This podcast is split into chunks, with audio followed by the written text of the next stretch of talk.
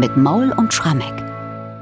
Zwölfter Sonntag nach Trinitatis und dafür hat Johann Sebastian Bach 1725 die Kantate Lobe den Herrn, den mächtigen König der Ehren komponiert.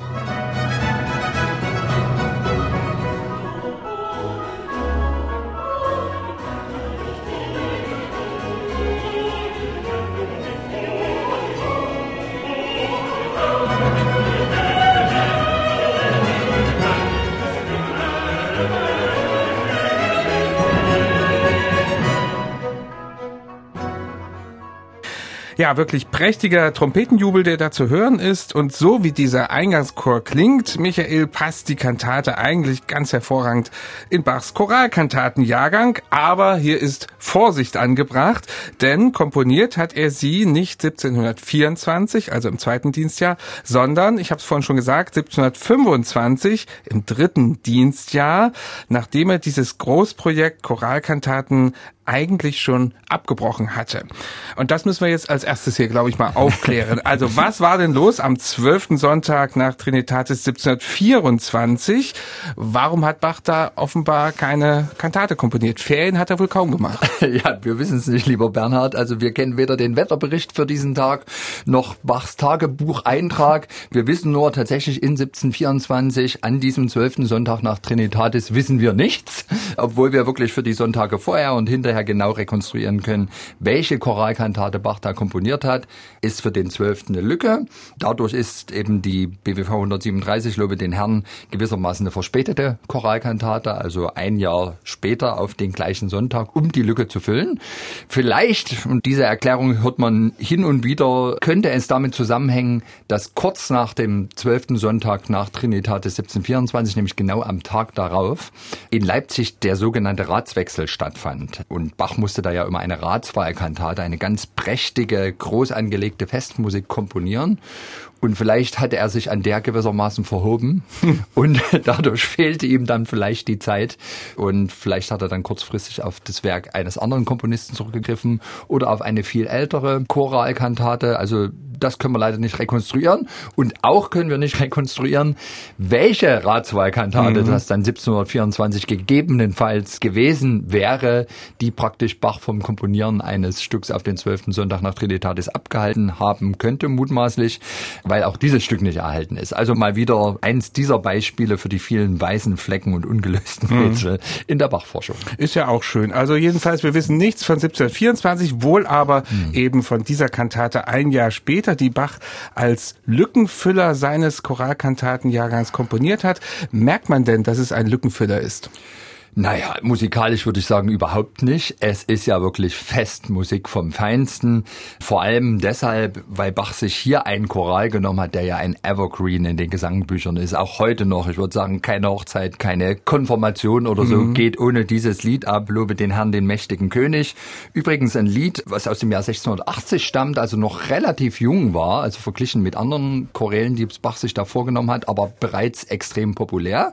Du kennst die Geschichte um diesen Choral und auch um den Textdichter? Um den, du meinst um den Neandertaler? Genau, dann, also äh, Joachim Neander ist ja unser mal, Text. Das ist schön, ja. Ich finde das auch wirklich schön. Also Joachim Neander ist der Rektor der Lateinschule in Düsseldorf gewesen und war eben ein ganz glänzender Pädagoge, hat aber eine große Liebe daran, eben auch zu dichten, zu komponieren und Wanderungen zu unternehmen. Und er hat dann ein Gesangbuch herausgegeben mit eben vielen Liedern. Da erscheint auch unser Lobet den Herrn das erste Mal. Und zu diesem Lied schreibt er, empfiehlt es auf Reisen zu Hause oder bei Christenergötzung im Grünen aufzuführen. Und tatsächlich ist der gute Mann eben gern gewandert, hat auch gern eben Gottesdienste im Grünen abgehalten.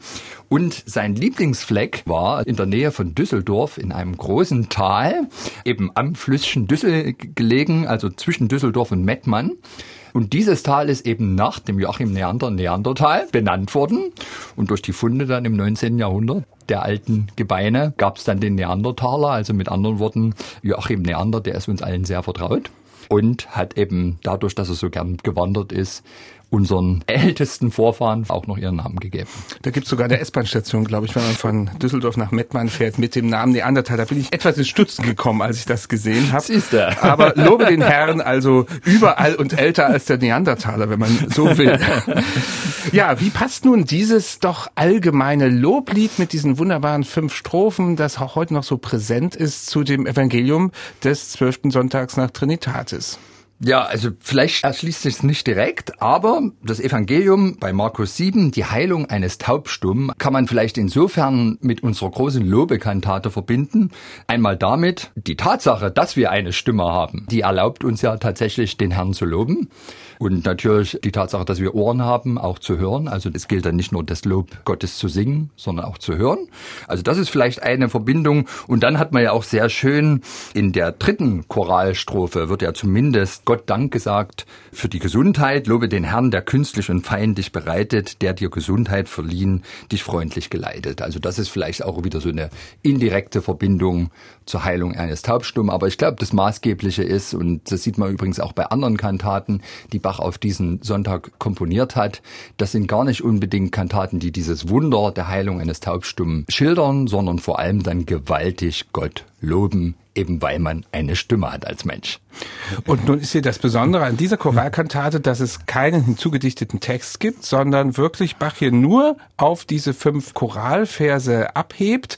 Hat das damit etwas zu tun, dass er diesen Choral so gut findet oder hat das eher damit zu tun, dass er keinen passenden Dichter mehr hat? Ja, also das, das Schöne ist Frage, tatsächlich die, die Bandbreite der Erklärung. Also es ist wirklich das klassische alte Modell per omnes versus. Also wenn man so will, kehrt Bach auch zu seinen eigenen Wurzeln als Choralkantatenkomponist zurück. Also das älteste Beispiel, was wir ja haben, stammt aus der Mühlhäuser Zeit. Christ lag in Todesbanden, gleiches Prinzip. Ich könnte mir tatsächlich auch vorstellen, dass schlichtweg, und dann wäre das übrigens ein Beleg für diese Hypothese, warum er den Choralkantatenjahrgang vor Ostern 1725 abgebrochen hat, dass ihm tatsächlich der Textdichter abhanden gekommen ist. Also derjenige, der das so glänzend verstand, ein Choraltext in ein funktionierendes Kantatenlibretto zu verwandeln. Und jetzt wollte er ein paar Monate später praktisch die Lücke für diesen zwölften Sonntag nach Trinitatis füllen und hat dann kurzerhand gesagt, na dann nehmen wir einfach den Text so, wie er ist. Und da es eben auch so ein prominenter Text ist und da ist auch so ein schöner Text ist. Ich meine, die Adlersfittiche, die da eben erwähnt werden oder die Ströme der Liebe, die ja, es regnet. Die finde ich also, besonders schön, ja. Siehste. Ja. Also insofern können wir uns nicht beschweren, mhm. dass er einfach das Original genommen hat, Bach, und sich daran abgearbeitet.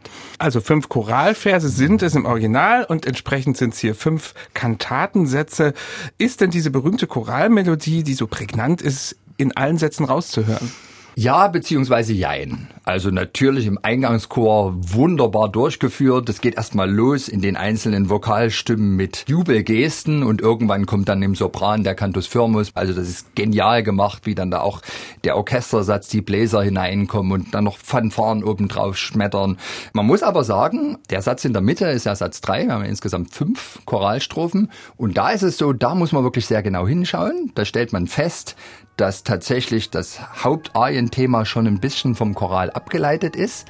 Aber es ist nicht eins zu eins. Also hier in der Mitte der Kantate ist man am weitesten vom Original weg.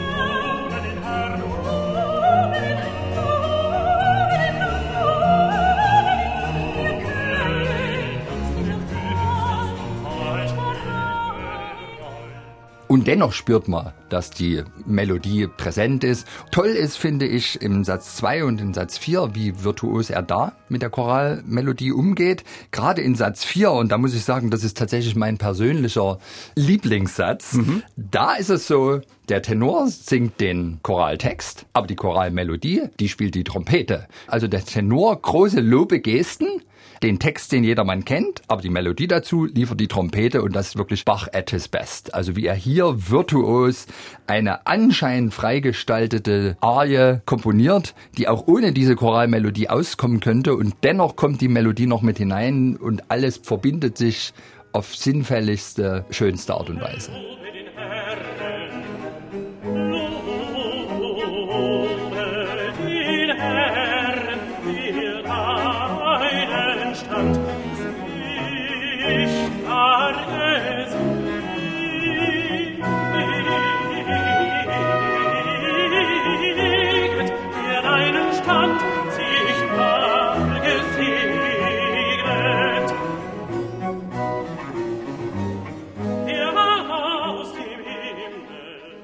Also hier der Choral in der Trompete. Jetzt muss ich aber doch noch mal dazwischen hm. grätschen, weil du gesagt hast, dein Lieblingssatz ist die vier. Da darf ich jetzt auch mal sagen, was mein Lieblingssatz Sag ist. Mal, das ist nämlich Vers zwei. Ganz ja. klar mit einer Solo-Violine, mhm. die wirklich die Altstimme, die den Choral singt, umschwirrt mit wunderschönen gebrochenen Akkorden, ist mein besonderer Favorit. Und ich möchte, dass wir da auch jetzt mal kurz rein. Das machen wir. Kann ich noch eine kurze Gerne. Anekdote dazu erzählen? Sehr, siehste. Ich mag dieses Stück auch. Du weißt ja, ich bin ein Geiger und Lausiger. Und ich habe tatsächlich mich mal an dieser Arie abgearbeitet. Und es das heißt ja hier so schön in dem Text, lobe den Herrn, der dich auf Adlers Fittichen sicher geführt. Und ich muss bekennen, also ich wurde da nicht sicher auf Adlers Fittichen geführt. Ich bin nämlich tatsächlich an dieser Arie gescheitert. Sie ist mir zu schwer. Gut, aber also, ich liebe sie eben. Michael Maul muss noch ein bisschen üben, aber wir hören das hier mal kurz rein.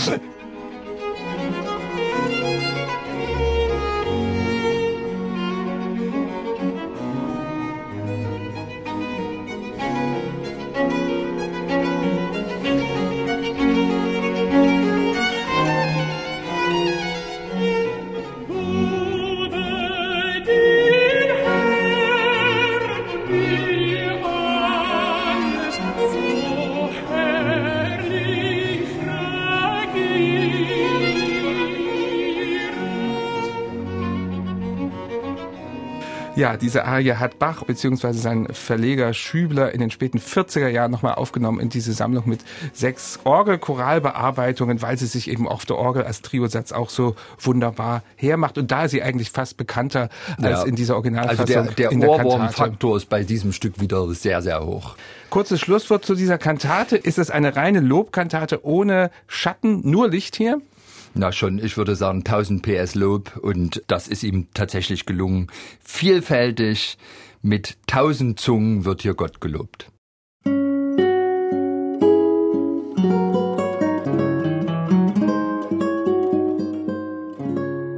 MDR Classic